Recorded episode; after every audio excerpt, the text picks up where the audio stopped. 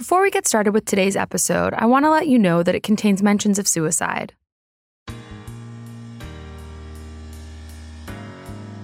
Hello. From Wonder Media Network, I'm Jenny Kaplan, and this is Womanica. This month, we're highlighting women who led extraordinary lives of resistance. The story of today's Womanican is the stuff of legends. Considered the Vietnamese Joan of Arc, she was only 19 years old when she led an army that beat back invading Chinese forces. Meet Trieu Thi Trinh.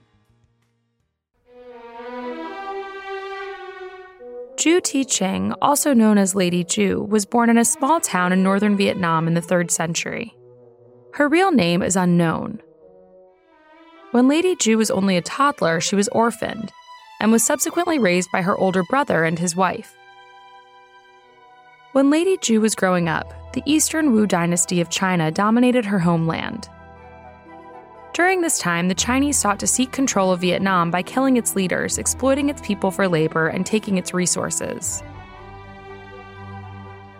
Motivated by the turmoil of her country, Lady Trieu decided at a young age to leave home and take refuge in a mountain forest where she learned combat. Her bravery and resilience earned her loyal followers, who soon became Lady Trieu's army. They were determined to go to war against the Chinese. According to legends, Lady Trieu's brother tried to persuade her not to fight.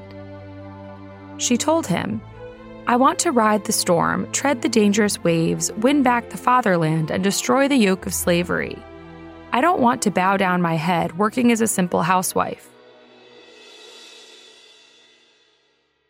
Lady Trieu was able to win over her brother, and soon he joined forces with her.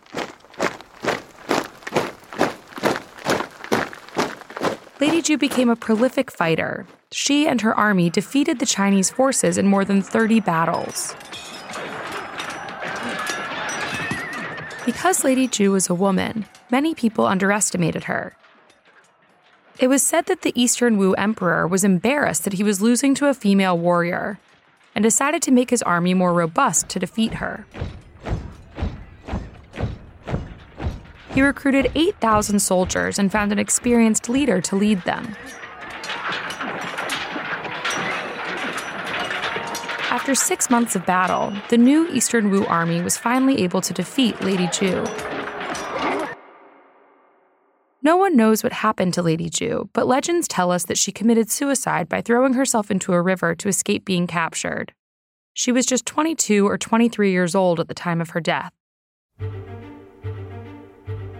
Lady Trieu made a huge impact on Vietnam by inspiring her people to continue to fight their oppressors. After she died, she became a symbol to other fighters, giving them strength on the battlefield. Folk tales about Lady Trieu describe her as being 9 feet tall, with a voice as clear and loud as a temple bell. They say she was so terrifying that a Chinese commander had nightmares about her even after her death. Though Lady Trieu's attempt to overthrow the Chinese wasn't successful, the Vietnamese were able to finally win their freedom in the year 939. Her impact and influence never died, and her legacy reigns on. All month, we're talking about resistors. For more on why we're doing what we're doing and the women we're covering, check us out on Facebook and Instagram at Womanica Podcast. Special thanks to Liz Kaplan, my favorite sister and co-creator. Talk to you tomorrow.